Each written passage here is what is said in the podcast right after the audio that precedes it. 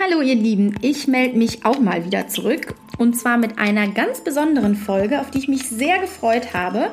Es wird sich nämlich alles um die Ergotherapie drehen und zwar sogar auch noch im Speziellen um die Hundgestützte. Und da ich da selbst ähm, ja, relativ wenig Ahnung von habe, muss ich gestehen, freue ich mich sehr, dass die liebe Lena heute mit dabei ist und an der anderen Leitung ist. Wundert euch nicht, es ist ein äh, telefonisches Interview, deshalb ähm, ja mit ein paar technischen äh, Startschwierigkeiten, aber ich glaube, wir kriegen das sehr gut hin.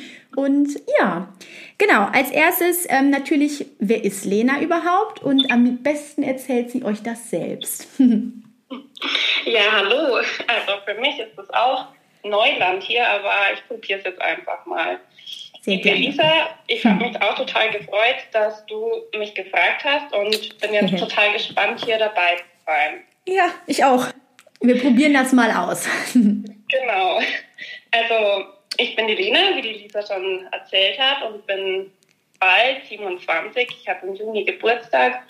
Und ich sage einfach kurz was zu meiner Person, damit ihr euch ein bisschen was darunter vorstellen könnt, wer ich bin. Und ja, genau, ich lebe mit meinem Freund Nick und meinem Hund Milo, sehr ländlich gelegen, in einer Wohnung nördlich von München. Und ich arbeite jetzt schon seit vier Jahren als Ergotherapeutin in einer heilpädagogischen Tagesstätte mit dem Schwerpunkt auf geistige und körperliche Beeinträchtigungen. Mhm. Die Tagesstätte ist an eine Förderschule angegliedert und ich hole also die Schüler am Vormittag aus den Klassen und am Nachmittag hole ich die aus den Tagesstättengruppen ab. Und die ganz Kleinen, die hole ich aus den jeweiligen Kindergartengruppen. Und ich behandle dort Kinder und Jugendliche im Alter von 3 bis 18, also eine ganz schöne Spanne. Ja, ich wollte gerade sagen, das ist aber eine, ähm, nicht nur eine ganz schöne, sondern eine riesige Spanne. Ja. Das stimmt allerdings. Ja, also ja. geht echt von ganz klein bis zu den Berufsschulstufen. Ja. Ist das so in der Ergotherapie so üblich oder ist das jetzt ähm, tatsächlich hauptsächlich auch dadurch, dass du an diese Tagesstättengruppen angegliedert bist? Es kommt darauf an, in welchen Bereichen man ist. Mhm. Aber jetzt, wenn man zum Beispiel eine Praxis hat, dann ist es auch eigentlich üblich, dass man wirklich von ähm, den pädiatrischen Fällen bis mhm. zur Pädiatrie geht, weil man halt einfach eine große Spannbreite an Klientel und auch Krankheitsbildern behandelt dann. Ja, genau. wow.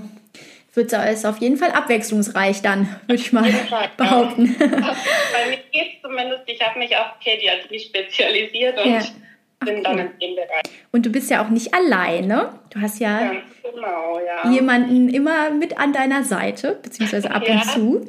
Richtig, also einen Tag habe ich den dabei. Mhm. Das ist der Milo, mein Hund. Mhm. Und der begleitet mich jetzt schon seit anderthalb Jahren mit in die Arbeit, immer am Montag. Das äh, klingt ja sehr spannend. Wir werden aber gleich auf jeden Fall später noch ähm, darauf zurückkommen, wie genau das mit dem Milo läuft. Aber vielleicht ähm, würdest du uns an dieser Stelle noch mal ganz kurz so ein bisschen was zur Ärger, Ärger. Ergotherapie im Generellen erzählen. Ja, total gern, weil Super. Ergotherapie ist nicht so einfach. Ja. viele, wenn ich einfach sage, ja, was machst du beruflich, dann sage ich, ja, ich bin Ergotherapeutin. Und dann sagen die oft, ah ja, sowas wie Physio, du massierst doch bestimmt. hm, fast. Also nicht ganz. genau, also ich versuche einfach mal das bisschen zu definieren. Ja, sehr gerne. Für die, die es noch nicht kennen. Und ähm, mhm lehne mich da an die Version vom DVE, das ist der Deutsche Verband der Ergotherapeuten. Und da wird es folgendermaßen beschrieben. Also die Ergotherapie unterstützt und begleitet Menschen jeden Alters, die in ihrer Handlungsfähigkeit eingeschränkt sind. Mhm. Und ähm, wir arbeiten betätigungsorientiert. Betätigung, das ist auch so ein Wort. Ja. Das benutzt man eigentlich nicht so genau.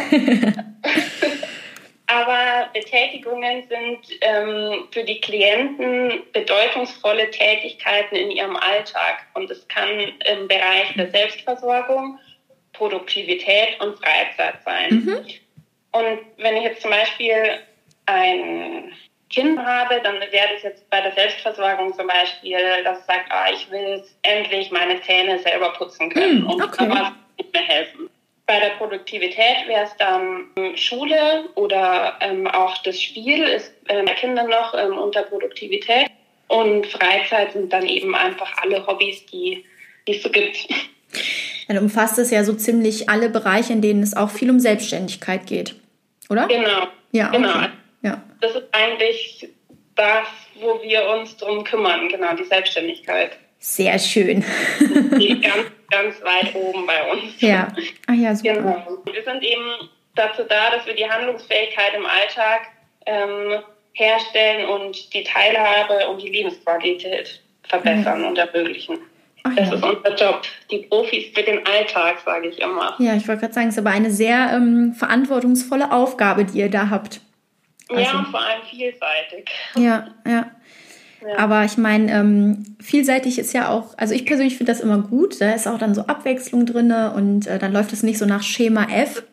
Aber muss man sich halt auch erstmal reinfinden, oder? Also, so. Total. Also, und manchmal sind echt auch ähm, Wünsche dabei, wo man denkt, oh, wie soll denn das jetzt klappen? Und dann schauen, dass man sich da ein bisschen ähm, reinarbeitet oder auch einfach die Umwelt dann anpasst, ja. Ja. dass es eben dann klappt. Ja. ja, aber ich glaube tatsächlich, dass ein Bereich ist, der bei Kindern mit Behinderung oder Menschen mit Behinderung im Generellen ein ganz häufiges Thema ist. So die Frage, naja, inwieweit müsste sich da jetzt die Umwelt mal anpassen, damit die Ja. Sachen so ähm, funktionieren. Ist immer so eine, nicht eine Gratwanderung, aber da muss man immer viel ausprobieren, viel rausfinden, viel, ähm, muss man sehr flexibel sein. Ja, Ja, auf jeden Fall. Da begegnen einem echt viele Hürden so im Alltag. Ja, ja. Ja, wie bist du denn jetzt zur hundgestützten Arbeit als Ergotherapeutin gekommen? Ist ja schon auch noch mal ein bisschen was ähm, Spezifischeres. Stimmt. Also bei uns in der, also in meiner ähm, Arbeitsstelle ist es so, dass es tatsächlich schon einen Schulhund gibt Mhm. und auch einen Hund in einer Tagesstättengruppe. Ah, okay. Und ähm, also da war schon ein bisschen der Fuß in der Tür.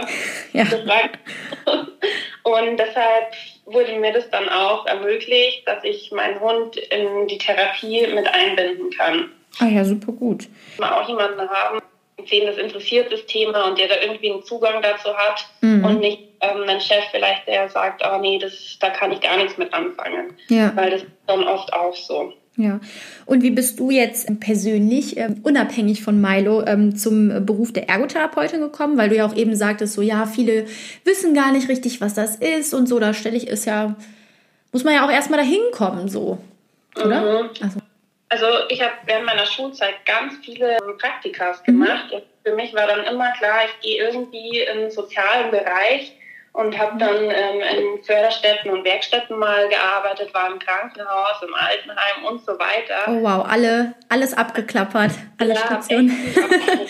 und dann habe ich irgendwie gedacht, ja, so was Therapeutisches, das würde mir gut gefallen und habe mir dann ähm, Physiotherapie und Ergotherapie angeschaut. Mhm. Und die Physiotherapie, das war einfach viel Funktion. Mhm. Und ja, das war irgendwie nicht so meins. Und die Ergotherapie hat mich dann eben gepackt durch ihre Vielseitigkeit. Ja. Genau, aber als ich gestartet habe, wusste ich auch nicht so genau, was Ergotherapie eigentlich ist. Das habe ich Ja. auch erst richtig in der Ausbildung gelernt, aber es hat mir zugesagt. Sehr gut. ja, ich meine, das- das Risiko geht man natürlich immer ein bisschen ein, wenn man irgendwie eine Ausbildung oder ein Studium oder was auch immer beginnt, dass Ja. das dann irgendwie doch nichts ist. Aber ich finde das dann immer umso schöner, wenn man dann im Laufe der Zeit feststellt, dass es genau das Richtige ist. Aber ja, ich kann da immer nur von mir äh, erzählen, dass ich tatsächlich auch am Anfang mir nie so sicher war, okay, was ist denn jetzt der Unterschied zwischen Ergo und Physiotherapie und ich das dann auch erstmal durch die ähm, ganzen Familien äh, gelernt habe, mit denen ich dann so zusammengearbeitet habe. Ich hab, wusste schon immer, okay, Ergotherapie geht noch ein bisschen mehr so in die Richtung Selbstständigkeit und Alltag und Physiotherapie war für mich immer so alles, was die Motorik betrifft, sage ich mal. Aber ähm, ja, ich habe das dann zweiter Hand sozusagen gelernt. Ja, von den Eltern, die sind da auch dann schon die Profis. Ja, die sind tatsächlich, also ich habe da wirklich die Erfahrung gemacht und du ja wahrscheinlich auch, dass die, klar, ne, wenn es ums eigene Kind geht, da sind die ähm, wirklich am besten informiert mitunter. Ja, und deshalb äh, höre ich da immer sehr drauf, was die mir so erzählen. Ja. In, in einigen Bereichen natürlich. Ja. Ja. ja. Ist ja auf jeden Fall schon mal äh, sehr gut, dass du deinen Weg zur Ergotherapie gefunden hast. Und ähm, wie bist du dann, ähm, weil du ja auch schon sagtest, so hundgestützt ist ja auch nochmal schon was Besonderes. Wie, wie bist du darauf so gekommen? So? Mhm. Also genau, da waren wir ja stehen geblieben. Genau, man verzettelt sich. mit den Hunden, die schon in der Einrichtung vorhanden sind. Ja. Ähm, und für mich war irgendwie schon immer, also ich wollte schon immer einen Hund haben Mhm. und mein Leben dreht sich schon um Hunde und ich hätte so gern einen gehabt, aber das ging einfach aus verschiedenen Gründen nicht in meiner Kindheit und überhaupt. Und dann habe ich angefangen mit allen Hunden aus der Nachbarschaft und in meinem Dorf zu gehen. Und das war ähm, ja spannend irgendwie. Also ich hatte echt vom entspannten Begleiter bis zum cholerischen Klepper alles woll- Ende der Ich wollte gerade sagen, da muss man aber wahrscheinlich auch ein Händchen für haben. Also ich, äh, ja, stelle mir jetzt auch äh, Hundesitterin jetzt auch nicht so leicht vor, je nachdem, Ja, an was für Hunde man gerät. Ja, und ich war auch wirklich noch ein Kind. Also im Nachhinein würde ich wirklich niemanden dazu raten, äh, seinen Hund und seine Kinder alleine loszuschicken. Da sollte echt immer ein Erwachsener dabei sein. Aber Ja. für mich war das damals natürlich das Höchste. Und ich war total dankbar, dass die Leute mir ihre Hunde ausgeliehen haben zum Spazierengehen. Ja, ich meine, man hat sicherlich äh, einige lebenswichtige Erfahrungen gesammelt, stelle ich mir jetzt so vor, oder? Ja, also da habe ich echt, glaube ich, auch wenn ich es gar nicht gemerkt habe, aber ich glaube, da habe ich viel fürs Leben so gelernt. Ja. Ja, und ich meine, manchmal ist es ja auch nicht ganz schlecht, wenn man ähm, selbst sagen würde, naja, im Nachhinein würde ich es jetzt vielleicht äh, nicht so machen. Ich meine, da wirst du ja sicherlich dann auch was für deine heutige Arbeit daraus mitgenommen haben. Ja, Ja. also das war echt auch der Grund, warum ich mich dann entschieden habe, dass ich auf jeden Fall eben einen Hund haben will, aber Mhm. dann den Hund nicht nur als ja, Haushund führen will, sondern dem auch im therapeutischen Kontext ähm, einbringen will und dann sozusagen mit meinem Hund oder Zeit mit meinem Hund in Anführungsstrichen verschenke. Ja, Genau. ja das wäre so. Ach, sorry. es ist manchmal ein bisschen äh, schwierig telefonisch, da fällt man sich ab und zu ins Wort. aber. Das wäre aber auch schon so die, ähm, natürlich so die nächste Frage. Wie ist Milo so zum, vom Haushund, nennen wir ihn jetzt mal so, so zum äh, Therapiebegleiter geworden? Also welche, wie, wie läuft da so die Ausbildung? Und ähm, ja, einfach mal, mich interessiert natürlich brennend, ähm, ja, alles, was du so zu dem Thema zu erzählen hast, weil das eben, wie gesagt, für mich auch Neuland ist und ich finde das echt super spannend. Erzähl einfach drauf los. Okay, ich, ich fange mal damit an, den Milo ein bisschen Sehr vorzustellen. gerne. Ja. Ähm, genau, der ist jetzt zweieinhalb Mhm. und ähm, das ist eine, ja, die Rasse ist nicht so bekannt, das ist ein Wischler-Rüde. Das ist ein Okay. ungarischer Vorstehhund. Und ähm, genau, ist eigentlich ein Jagdhund, braucht deshalb unbedingt eine Aufgabe, wenn er nicht Jagd geführt wird. Und der ist eigentlich schon anspruchsvoll, würde ich sagen. Der ist sehr bewegungsfreudig, braucht was zu tun, ähm, ist sehr aktiv. Deshalb hat sich das dann ähm, auch gut angeboten, dass der eine Arbeit bekommt und eine Aufgabe, dass er was zu tun hat. Ja, die hat er jetzt auf jeden Fall, ne? Hat auf jeden Fall, genau. Glaube ich auch ganz schön anstrengend für ihn. Ja. Aber mit der ähm, Entscheidung, ob welchen Hund wir nehmen, da hat uns dann ein Hundetrainer unterstützt, den ich eben auch kenne, Mhm.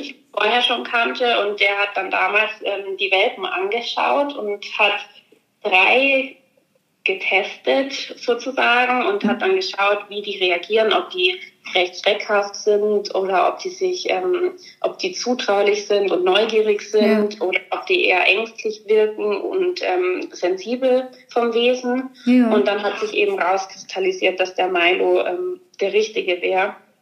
Und ich glaube, das hat sich ja auch bestätigt. Ja, das hat, äh, habe ich schon was gebracht damals, das zu machen. Mhm. Und da war ich froh, dass ich dann mit der Entscheidung nicht alleine war, welchen Hund Ja. ich dann aussuche. Wollte ich gerade sagen, das stelle ich mir unheimlich schwer vor, so als, ich meine, du warst ja dann schon kein Laie, du hattest ja durchaus schon Erfahrung mit Hunden, aber trotzdem da so auf den ersten Blick sozusagen fast ähm, zu sehen, das äh, stelle ich mir schwer vor, ja.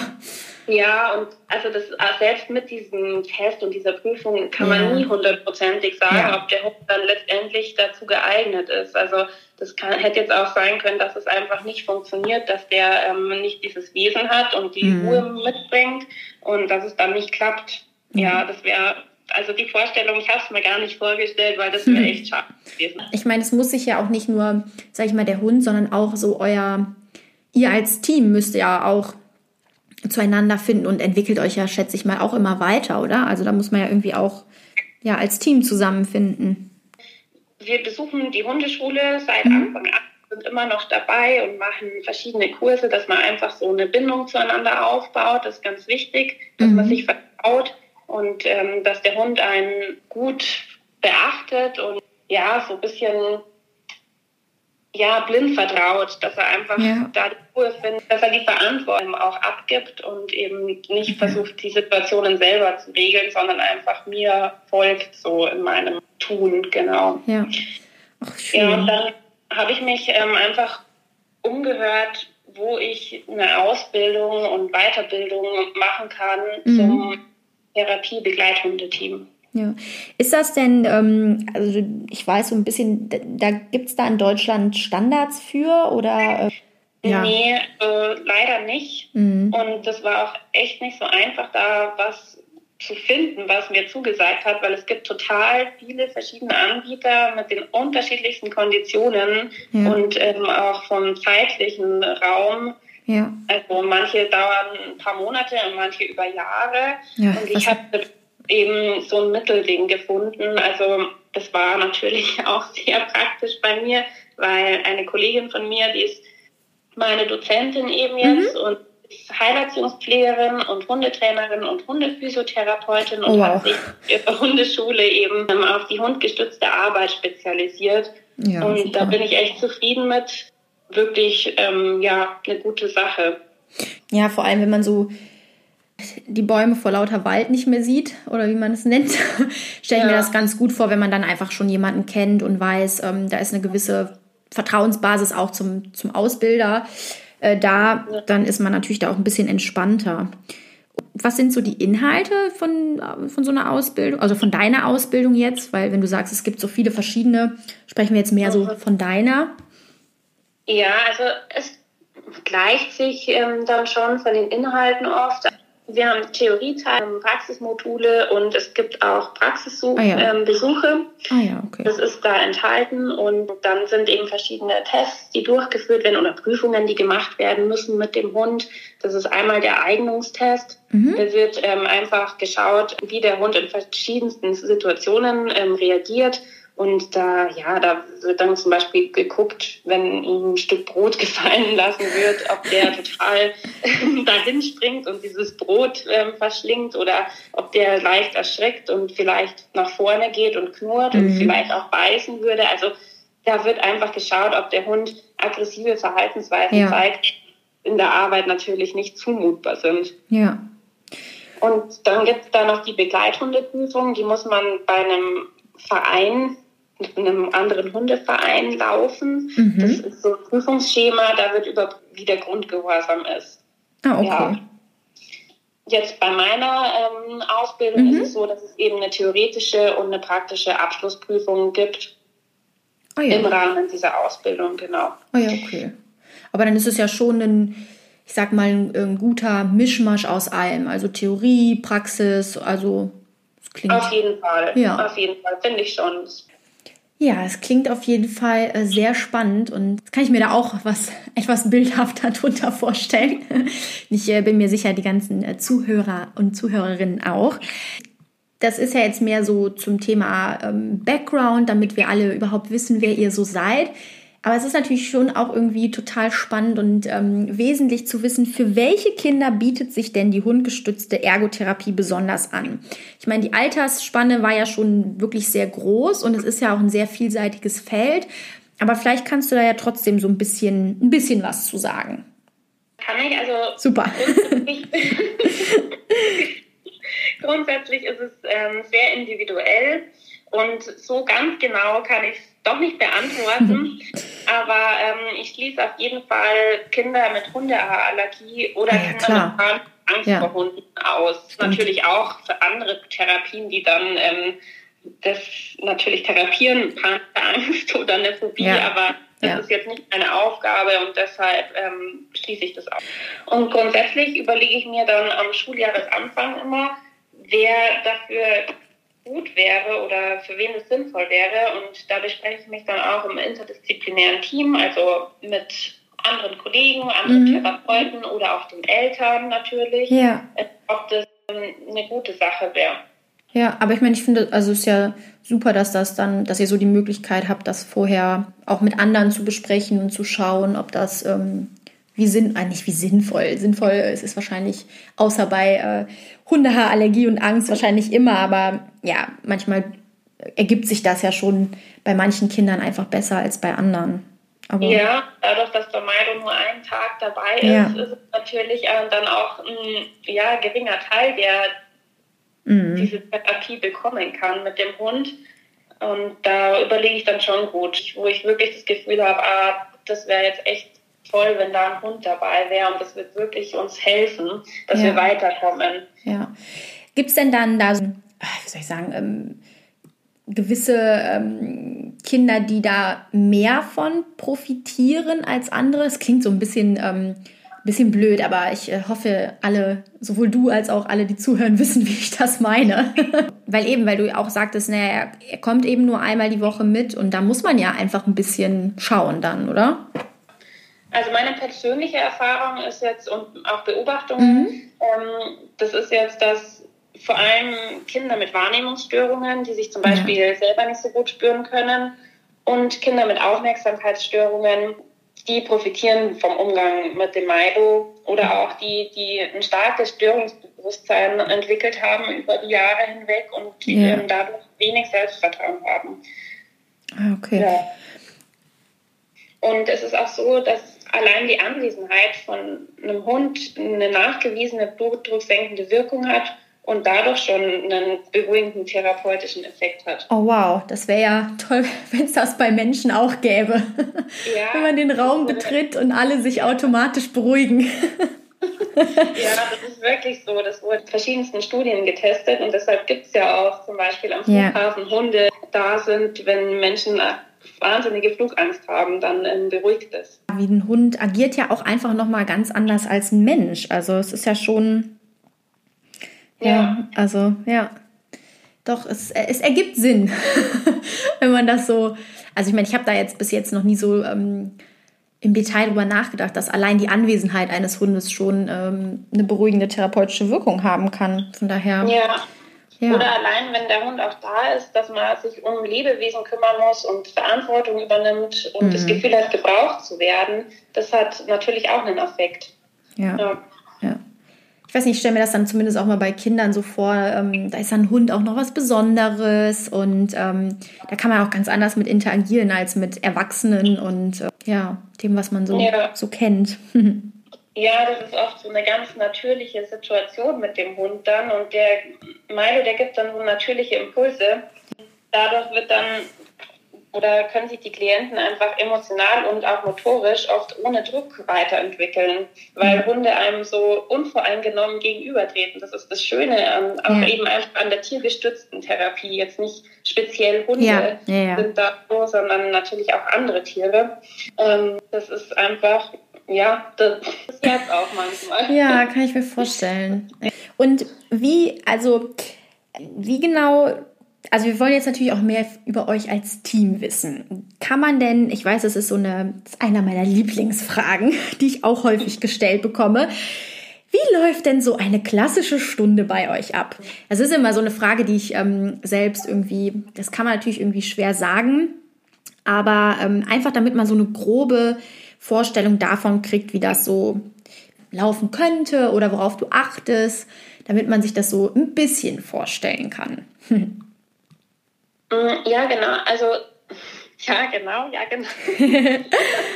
man muss rausschneiden. Ja, man muss vielleicht hinzusagen, ähm, falls ich es nämlich doch nicht rausschneide, dass Lena und ich uns vorher noch darüber unterhalten haben, ähm, was man alles so sagt, ohne dass einem das auffällt. Und ich da gesagt habe, dass ich gefühlt hinter jedem dritten Wort ja genau sage.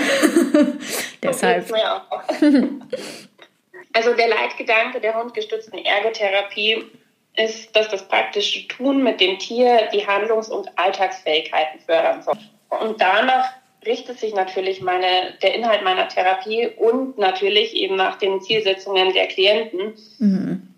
Und das ist ein sich ständig veränderter Prozess. Deshalb gibt es keine klassische Einheit, die ich so euch vorstellen könnte. Ja. Ich habe natürlich individuelle Rituale, die sich bei manchen wiederholen. Zum mhm. Beispiel, das Kind muss immer den Wassernapf auffüllen und dem Hund ein Leckerli geben zum Schluss oder sowas wiederholt sich teilweise, aber jetzt der Inhalt, eine klassische Stunde gibt's nicht. Und dadurch, dass die Arbeit mit Kindern oft eben ja. Überraschungen mit sich bringt.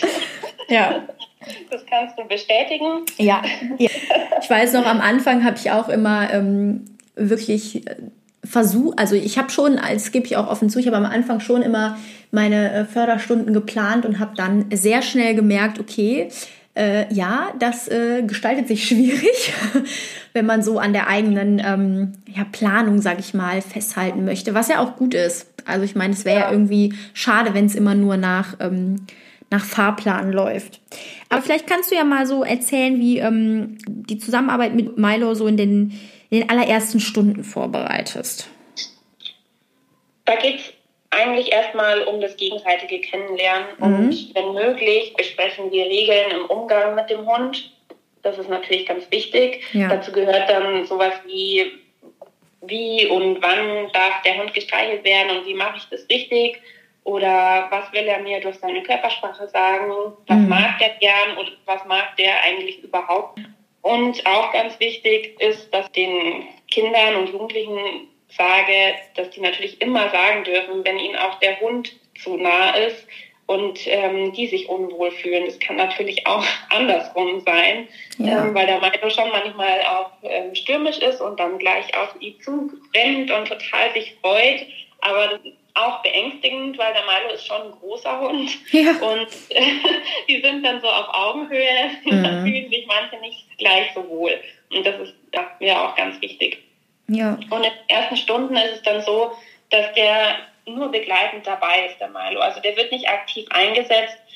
Die gewöhnen sich erstmal aneinander und die Kids bestimmen das Tempo oder manchmal bestimmt auch der Milo das Tempo, wann es weitergeht. Ja. Ähm, ob einfach schon ein gegenseitiges Vertrauen gewachsen ist und ob sich jeder wohlfühlt. Ja. Und bei, ähm, da stellt sich mir jetzt natürlich so ein bisschen die Frage, bei Kindern mit komplexer Behinderung, da läuft das dann im Endeffekt wahrscheinlich einfach genauso, nur dass du dann ein bisschen, ähm, sag ich mal, aktiver einschätzen musst oder einschätzt, wann die Kinder bereit sind für engeren Kontakt. Ja, es ist auch so, dass ähm, ich den Milo nicht sofort mit dazulege zum Kontakt mhm. legen. Das finde ich eh vielleicht auch beängstigend. Also ja. da baue ich auch ganz behutsam den Kontakt auf und schaue, äh, wie die reagieren, ob die irgendwie zugewandt sind oder vielleicht weinerlich werden. Und je nachdem, wie gut es klappt, kommt immer mehr dazu. Vielleicht erstmal nur ein Leckerli von der Hand abschlecken oder so und dann immer mehr Kontakt. Ja. Je nachdem. Ja. ja. Ja, es klingt auf jeden Fall ähm, nach ganz schön viel, was du da, was du da auch ähm, parallel irgendwie leisten musst. Das stelle ich mir dann doch auch nicht so, das heißt nicht einfach, aber es ist schon natürlich irgendwie was anderes, wenn natürlich du, das Kind und dann auch noch Milo, es ist dann wie eine eine Person, ein Wesen mehr, für das man Verantwortung hat. Was sind denn so die, die größten Herausforderungen in deiner Arbeit für dich? Ja, das ist eben genau das, was du gerade mhm. gesagt hast. Dass äh, manchmal einfach doppelte Verantwortung für mich ja. ist. Ja. Und gleichzeitig das Wohlbefinden von dem Klient oder der Klientin im Auge zu behalten und vom Hund, ja. das ist nicht immer so einfach. Ja. Weil es geht ja natürlich auch um Sicherheit, die für beide gewährleistet sein soll. Und gerade mit, ähm, bei Kindern mit komplexer Behinderung habe ich dann gern die jeweiligen Individualbegleitungen ja. dabei. Bei uns in der Einrichtung so, dass ähm, Kinder mit einem größeren Bedarf an Aufmerksamkeit haben oder mit sich bringen. Ähm, die haben dann eine Individualbegleitung, die ständig für das Kind da ist. Also ist das und, so ein bisschen wie in der Schule Einzelfallhelfer als Schulbegleiter und in der Genau. Genau, okay. Ah ja. Ja. Naja. Oh wow, aber das sind ja dann noch eine Person mehr. Ja, aber das ist dann ganz gut, weil sie haben dann wirklich nur die Augen auf dem Kind, können dann auch rückmelden, wenn ich gerade was vielleicht übersehe und die eine Hand zurückgezogen haben und mhm. ich aber gerade an den Füßen bin, das irgendeine Bedeutung hat, die ich nicht ähm, gerade wahrgenommen habe, dann sagen die, äh, das passt jetzt vielleicht gerade nicht so oder das find, findet der gerade total toll oder die. Ja. Ähm, genau, da kann ich mich dann mehr auf den Meine konzentrieren und kann schauen, wie es dem dabei geht. Ja. Und die Individualbegleitung hat ganz klar das Kind im Blick. Ja gut, und ich meine, so eine Individualbegleitung kennt natürlich das Kind auch einfach ganz anders als du. Es ist ja im Rahmen ja. deiner ähm, Tätigkeit auch, ist ja für Therapeuten gar nicht so möglich, finde ich. Ja, dann immer. genau. Also weil ich sehe in der Regel das Kind ein bis zweimal die Woche, 45 ja. Minuten und ähm, die sieht ähm, am Alltag einfach rund um die Uhr, ja. Genau. Aber das stelle ich mir jetzt für Milo auch ziemlich äh, intensiv vor. Ne? Deshalb meinte ich eben so, okay, wow, ist noch eine Person mehr, ist ja dann schon auch, oder? Also. Ja, ja. Also ich schaue natürlich, wie es ihm dabei geht und für mhm. den ist das also so ein Tag in der Woche schon ziemlich anstrengend und intensiv ja. für uns beide. Und ähm, ich schaue, wie, wie der reagiert, ob der jetzt einfach sich zurückzieht oder ob der Zeichen zeigt von Stress. Mhm. Und dann ähm, nehme ich den aus der Situation raus und ähm, ja, versuche einfach das bisschen ja, zu entschleunigen alles auch. Ja, ja, ja ich meine, wie du auch vorhin sagtest, du hast natürlich irgendwie auch direkt die doppelte Verantwortung, hast ja auch äh, Milo gegenüber eine Verantwortung und dir und natürlich auch den äh, Klienten gegenüber, aber das ähm, ja, ja. kann mir vorstellen, dass man das immer abschätzen muss und dann immer ab und zu vielleicht auch mal spontan entscheiden muss. Ne? Ja, so ist es. Also ich frage auch oft die, also wenn es möglich ist, dann frage ich die Kinder manchmal, ja, ähm, passt es heute, darf der Milo dabei sein, hast du Lust? Und manchmal kommt auch, nee, ja. ich habe jetzt keine Lust, ich will eigentlich lieber Turnen gehen oder ja. was anderes spielen, dann ist das auch okay. Also nur weil ich diesen Schüler oder diese Schülerin eingeplant habe für die hundgestützte Therapie, ziehe ich das nicht durch und jedes Mal muss dieser Hund mit dabei sein. Ja. Nein, so ist es natürlich nicht. Also da gibt es schon auch noch andere Möglichkeiten und dann mhm. gehen wir in einen anderen Raum, dann können wir was anderes zusammen machen. Der Meile hat dann auch seine Ruhepausen, was auch ganz wichtig ist. Also ja. der Meile kann auch nicht bei den Kindern, die ich am Montag eingeplant habe, kann der nicht jedes Mal aktiv dabei sein. Also der ist dann auch manchmal nur in seiner Hundebox und schläft da, ja. weil der Hunde brauchen wahnsinnig viel Schlaf über den Tag. Und äh, ja klar, dann muss das so sein und das muss ich so ein bisschen abwechseln, dass jedes Kind mal den Malbo aktiv dabei haben kann und manche eben manchmal nur begleitend ja, abschätzen, planen und alles im Blick haben halt. Ne? Ja, und ist Flexibilität. Ja. Immer mal so, mal so. Ja. Und ähm, ja, die Klienten sind ja auch nicht immer gleich drauf. Nee, also manchmal kommen die schon total gereizt mhm. aus den Klassenräumen.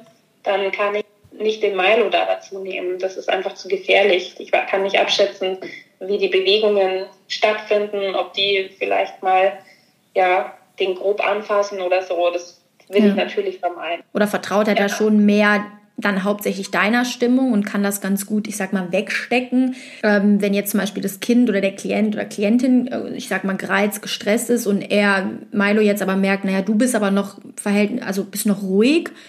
Also, weißt du, was ich meine? Ja, ja, also da vertraut er eher mir und mhm. ähm, schaut auf meine Stimmung. Wenn ich unsicher bin, dann ist der Hund auch total ja. unsicher und vielleicht gestresst. Aber wenn ich jetzt ähm, Ruhe bewahre und die Situation eben einschätzen kann und sage, ja, okay, ich kenne die Reaktion von dem Kind jetzt, dann kann ich den Milo schon mit einbinden und er achtet dann mehr auf mich. Aber es kann auch sein, dass sich äh, die Stimmung von Klienten auf den Hund überträgt. Meidet der den vielleicht auch mehr oder bei Freude freut er sich auch total mit. Ja, ja. schon erstaunlich, was da so alles für Prozesse laufen. So. Ja, ja, total. Das ist echt spannend zu beobachten. Ja, glaube ich. Ja, wir haben ja jetzt ähm, auch so ein bisschen mehr über die Herausforderungen gesprochen und äh, Jetzt wäre natürlich aber super, super spannend zu wissen, was dir denn am meisten Spaß macht an deiner Arbeit. also das habe ich ja vorher schon ein bisschen erwähnt, dass ja. die Ergotherapie eben so vielseitig ist. Und das ist eigentlich das, was mir am meisten Spaß macht. Jetzt mal weg von der hundgestützten Arbeit, ja. einfach die Ergotherapie an sich. Es ist einfach schön, was da oft für Wünsche, also diese Betätigungswünsche, ähm, was da so kommt und was sich da für Ziele ähm, entwickeln, das ist total unterschiedlich. Und irgendwie nett, was auch die Kinder und Jugendlichen oft so im Alltag eben beschäftigt und was für die ja. tatsächlich wichtig ist. Das ist wirklich, ja, oft ganz erfrischend irgendwie, wenn ja, die so Wünsche äußern. Ja, es unterscheidet sich halt ähm, dann doch auch des Öfteren von dem, was man so als erwachsene Person für Wünsche hat. Ja, und wie ja. oft man das eben vielleicht abnimmt im Alltag ja. und man gar nicht darauf geachtet hat, wie wichtig das eigentlich wäre, wenn der oder diejenige das selbstständig können. Ja. Ich hatte zum Beispiel mal einen autistischen Jungen, der liebt Musik und der wollte immer Musik hören, hat ganz viele CDs, aber konnte die nicht selber wechseln. Aber der will immer nur ein Lied hören und dann eine andere CD. Und die Mutter hat ständig die CDs wechseln müssen. Und dann habe ich mit dem geübt, wie der die CDs selber in den CD-Player einlegen kann und wieder rausholen kann. Und dann war der total glücklich. Ja, ich wollte gerade sagen, da war wahrscheinlich äh, die Freude und der Stolz sehr, sehr groß danach.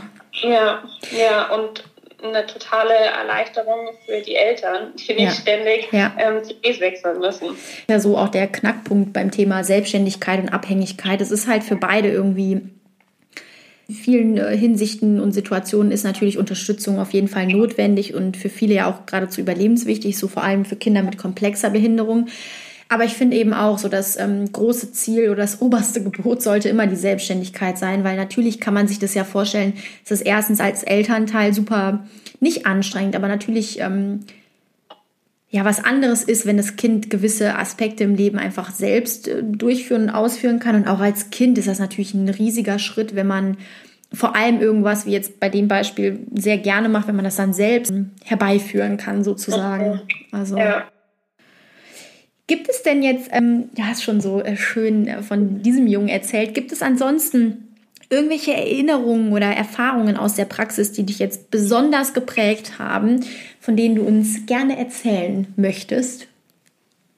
Da gibt es viele, die mir so einfallen, aber ja. ja, besonders faszinierend tut mich eigentlich immer, wenn der Meile so intuitiv das Richtige in den Situationen macht, wenn der eben was wir vorher besprochen hatten, wenn der mhm. einfach mitfühlt und zum Beispiel, wenn ein Kind total unruhig ist, der behutsam und ruhig ähm, ist und sich vielleicht andenken oder die kuschelt.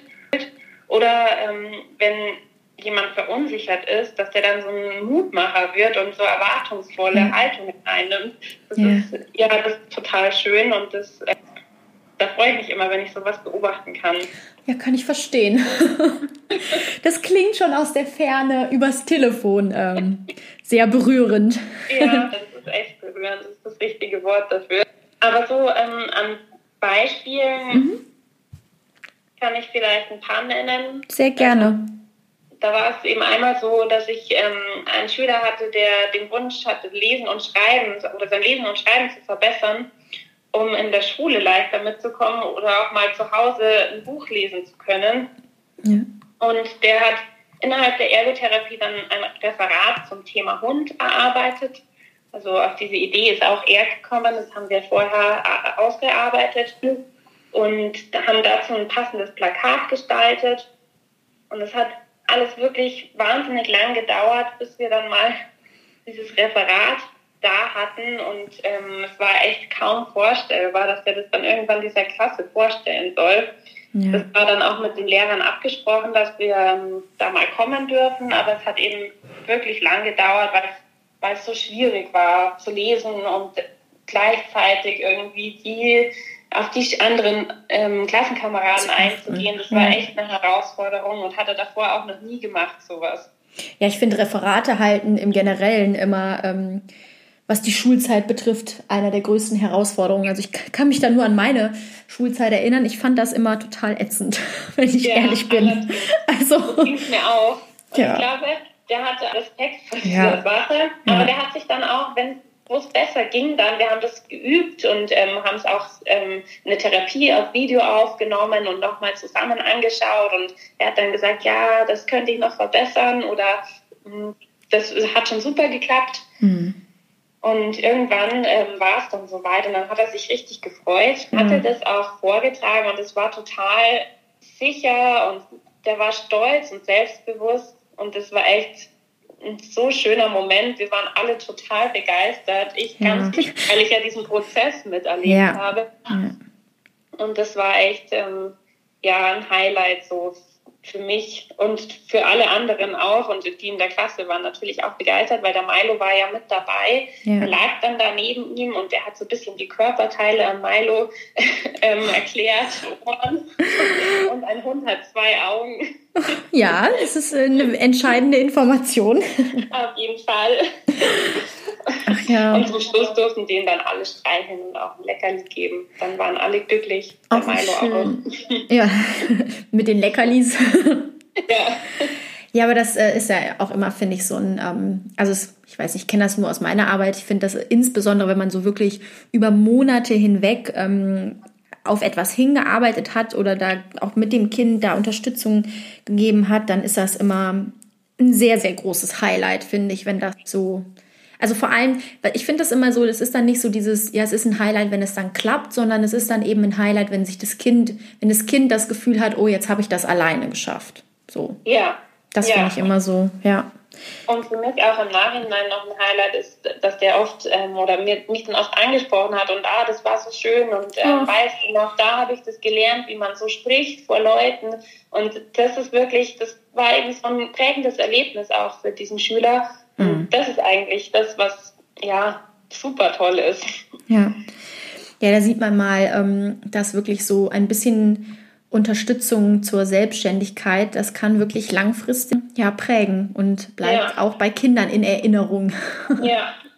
Das ist so ein, ich hatte da mal, ähm, jetzt auch schon ein bisschen her, einen Blogbeitrag zugeschrieben. Das ist eben auch so für mich einer der Gründe, warum eben auch die Beziehung zu Therapeuten und zu äh, professionell, also zu Fachkräften so wichtig ist, ne? Weil man eben auch, wenn man sich in Anführungszeichen nur ein, zweimal die Woche sieht, man hinterlässt natürlich schon einen bleibenden, ja, was heißt einen bleibenden Eindruck, aber man bleibt natürlich in Erinnerung und man spielt ja schon eine große Rolle im Leben des Kindes. Und finde, dein Beispiel zeigt es halt auch total toll, dass du da auf jeden Fall in Erinnerung geblieben bist. Ja.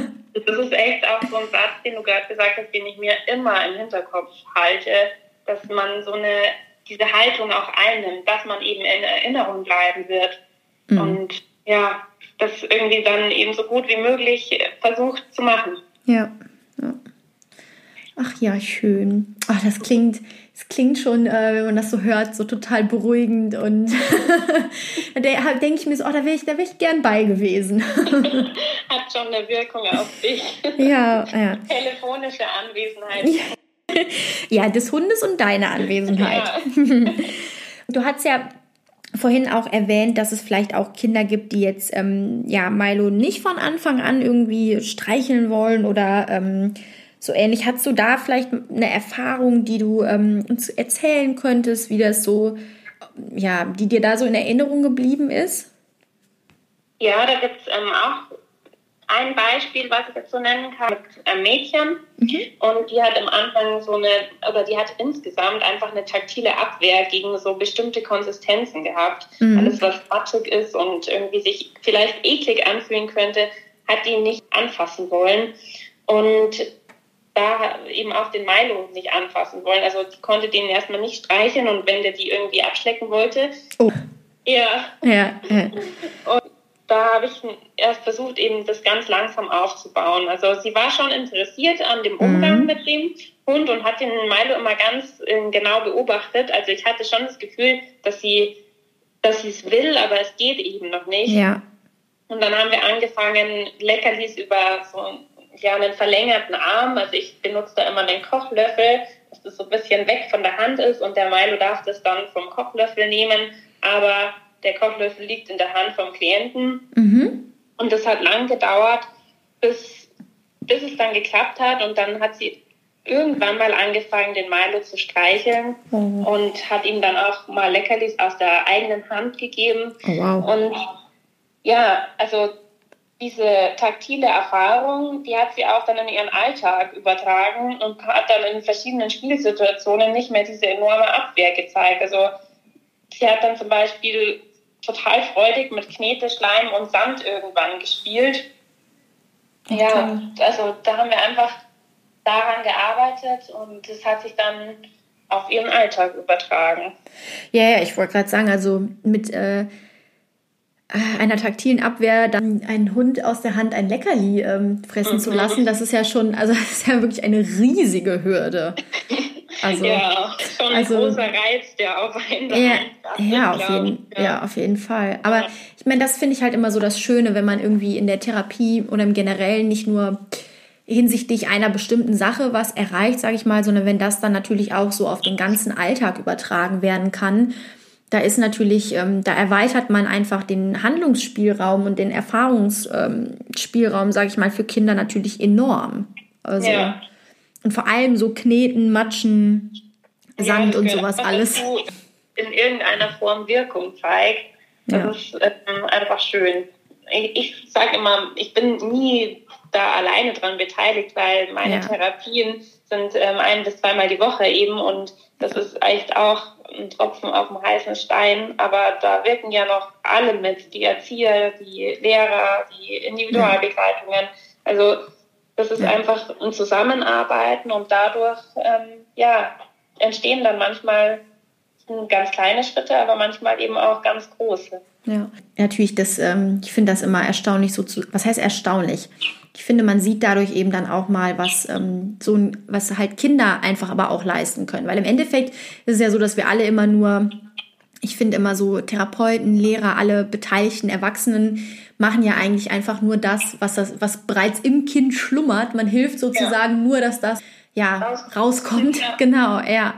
Und das finde ich immer ja so wirklich faszinierend auch zu sehen. Ja. Ja. Also und vor allem bei Kindern mit komplexer Behinderung, wo es dann eben oft, man erlebt es ja schon häufig, dass da vorher irgendwie so die Grundannahme herrscht, ja, irgendwie, ähm, das wird das Kind nie schaffen oder wie soll das denn klappen? Und ich finde, wenn man dann so ein ähm, Erlebnis hat, wo man sich denkt, ja, kann das Kind doch so, das finde ich dann auch immer nochmal ähm, schöner irgendwie für die Kinder einfach. Ja. ja. Genau, für Eltern ist aber natürlich auch immer so, wenn es um Therapie geht, eine der wichtigsten Fragen, übernimmt die Krankenkasse die Kosten? Und wenn ja, was, was braucht man denn ähm, für ein Rezept, für eine Verordnung? Braucht man da was Besonderes für eine tiergestützte Therapie? War jetzt ein bisschen abrupter Themenwechsel, aber ich habe mir gerade so, bin ich irgendwie von Kindern auf die Eltern gehopst und dann habe ich mir gedacht, ja, das ist ähm, nicht ganz unwichtig. Das stimmt, das ist ähm, wichtig sogar sehr. Ja. Letztlich ähm, wird die Ergotherapie von einem Arzt verordnet mhm. und ähm, wir führen auch nur Ergotherapie durch, wenn diese Verordnung da ist. Ja. Ähm, genau, und da wird in der Regel aber nicht Therapie mit einem Hund jetzt, glaube ich, speziell verschrieben. Also habe ich zumindest noch nicht so erlebt, mhm. sondern steht einfach diese Diagnose dann im Vordergrund. Ja. Und das ist der Grund, warum Ergotherapie verschrieben wird. Ja. Und wenn man explizit einen Wunsch hat, hundgestützte Ergotherapie, Ergotherapie. Ist auch ein schwieriges Wort, ja. so oft aussprechen muss. Ja, ich muss, ich muss mich so konzentrieren jedes Mal. Ja ähm, dann muss man sich wahrscheinlich selber informieren, welche Praxen mhm. oder Einrichtungen sowas anbieten. Oder manchmal gibt es auch eben Leute, die jetzt den Hund vielleicht gar nicht so für den therapeutischen Einsatz ausgebildet haben, aber einfach nur als Besuchshund. Das sind oft auch äh, Menschen, die in Seniorenheime gehen und ihre Hunde mal mitnehmen. Da gibt es dann auch ähm, solche Möglichkeiten, die man vielleicht ähm, in Erwägung ziehen könnte, wenn man jetzt unbedingt den Kontakt zu einem Hund sucht für sein mhm. Kind. Ja. Und ähm, Gibt es da irgendwas, ähm, woran Eltern sich orientieren? Also ich stelle mir jetzt vor, okay, dann gibt es ähm, irgendwie, sagst du auch, naja, es gibt dann auch ähm, andere Begleithunde. Gibt es da irgendwie, ich sag mal, Orientierungspunkte, an, nach denen Eltern sich richten können, was denn jetzt zum Beispiel professionell ist und was nicht so, wenn man das so sagen kann?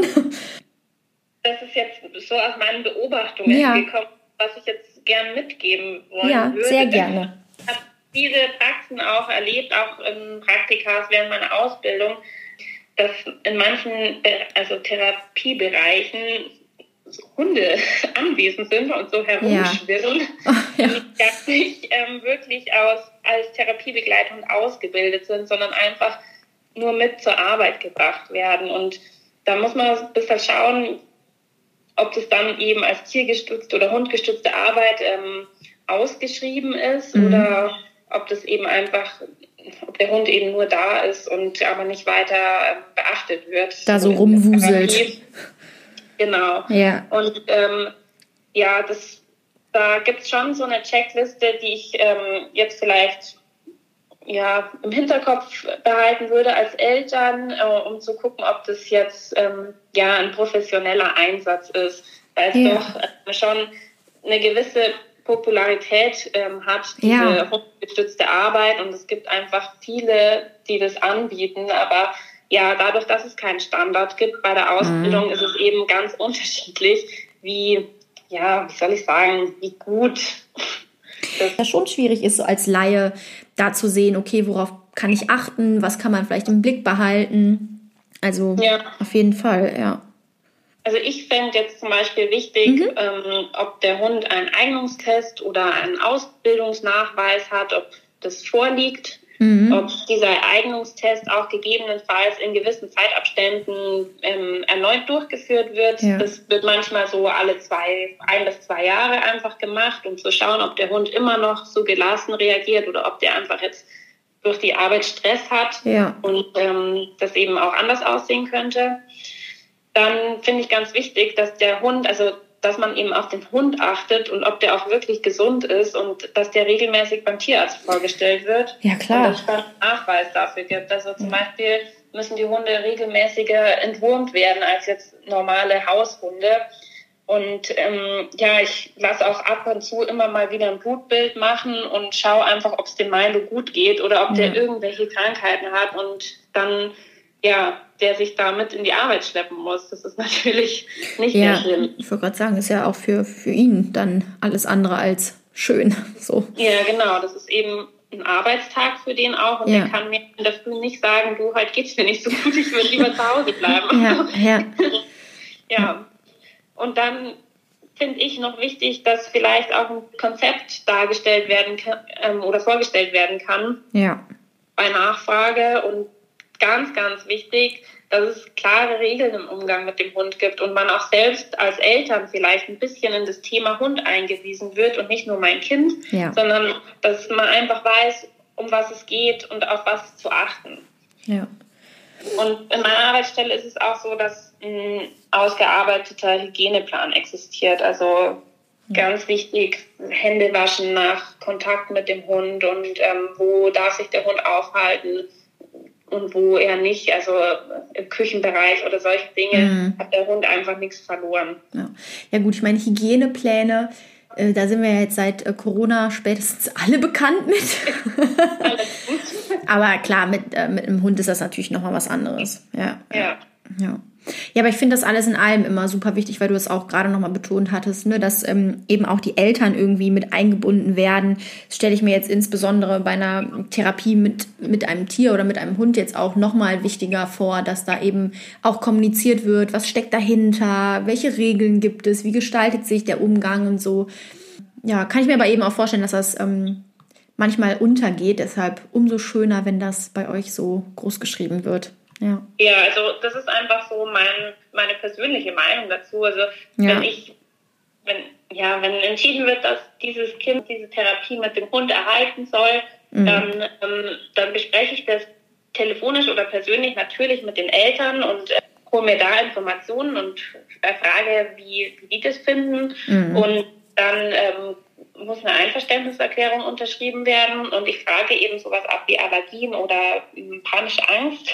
Mhm, ja. Und dann schicke ich immer noch ganz, also bevor überhaupt ein Kennenlernen oder ein Kontakt mit dem Hund stattgefunden hat, schicke ich immer einen kleinen Deckbrief mit Foto und einfach Informationen von Milo mit, Ach, cool. dass die Eltern ein Bild haben und auch schon ja. vorab vielleicht so ein bisschen mit ihrem Kind das besprechen können. Da steht dann zum Beispiel drauf, ja, was ist die Milo sein Lieblingsträg oder was ist sein. Lieblingsleckerli? Solche Dinge. Und dann Ganz entscheidend. Die, ah, das habe ich schon angeguckt mit meinem Papa oder mit der Mama. super. Ja, da, da wäre jetzt auch noch so eine Frage, die ich mir jetzt noch so gestellt habe, weil du jetzt, wie gesagt, er ist ja nur, nur in Anführungszeichen, das klingt ja schon auch sehr anstrengend, einmal die Woche mit dir in der Therapie. Wo ist Milo denn die restliche Zeit? Mal also, ganz äh, frech gefragt. Ja, eine gute Frage. Also ich kann ja den Milo nicht ähm, einen ganzen Arbeitstag ja. alleine lassen. Also der kann schon mal mehrere Stunden zu Hause sein, aber so einen ganzen Arbeitstag nicht allein. Ja. Der muss einfach auch mal raus und Hunde brauchen einfach die Anwesenheit von ihren Menschen. Das sind ja schon auch Rudeltiere und ja. die fühlen sich einfach nicht wohl, wenn die den ganzen Tag alleine sein müssen. Mhm. Und da haben wir jetzt das Glück, dass wir einfach liebe Eltern und liebe, dass ich auch liebe Schwiegereltern habe. Sehr gut.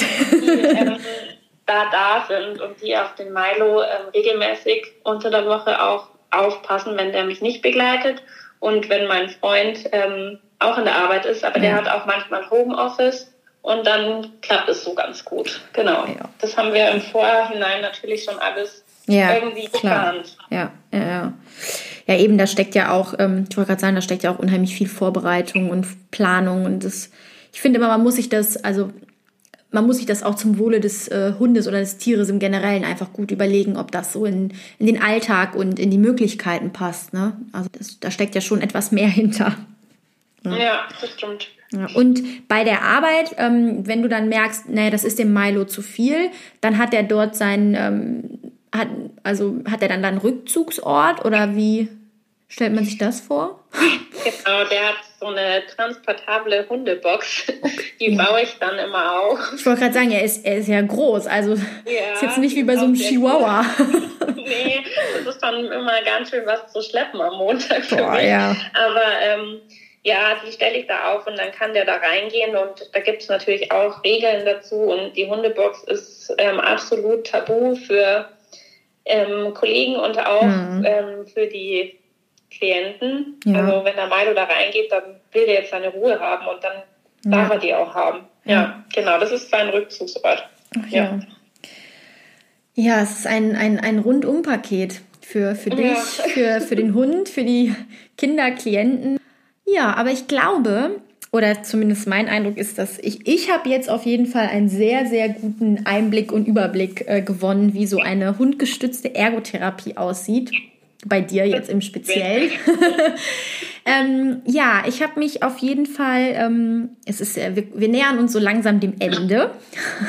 Ähm, ich habe mich auf jeden Fall sehr gefreut, dass du dieses äh, telefonische Interview mitgemacht hast.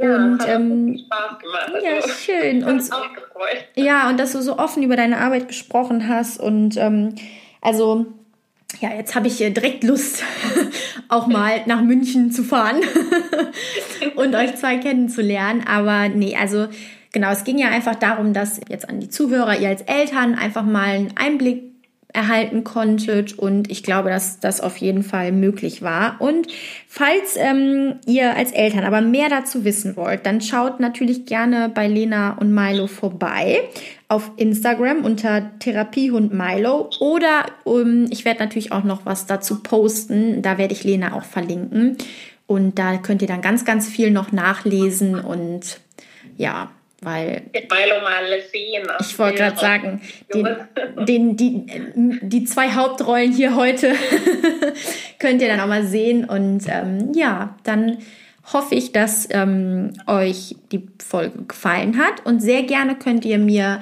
aber noch inhaltliche Fragen schicken, die ich dann entweder an Lena weiterleite oder ihr schreibt sie ihr natürlich direkt. ja, sehr gern.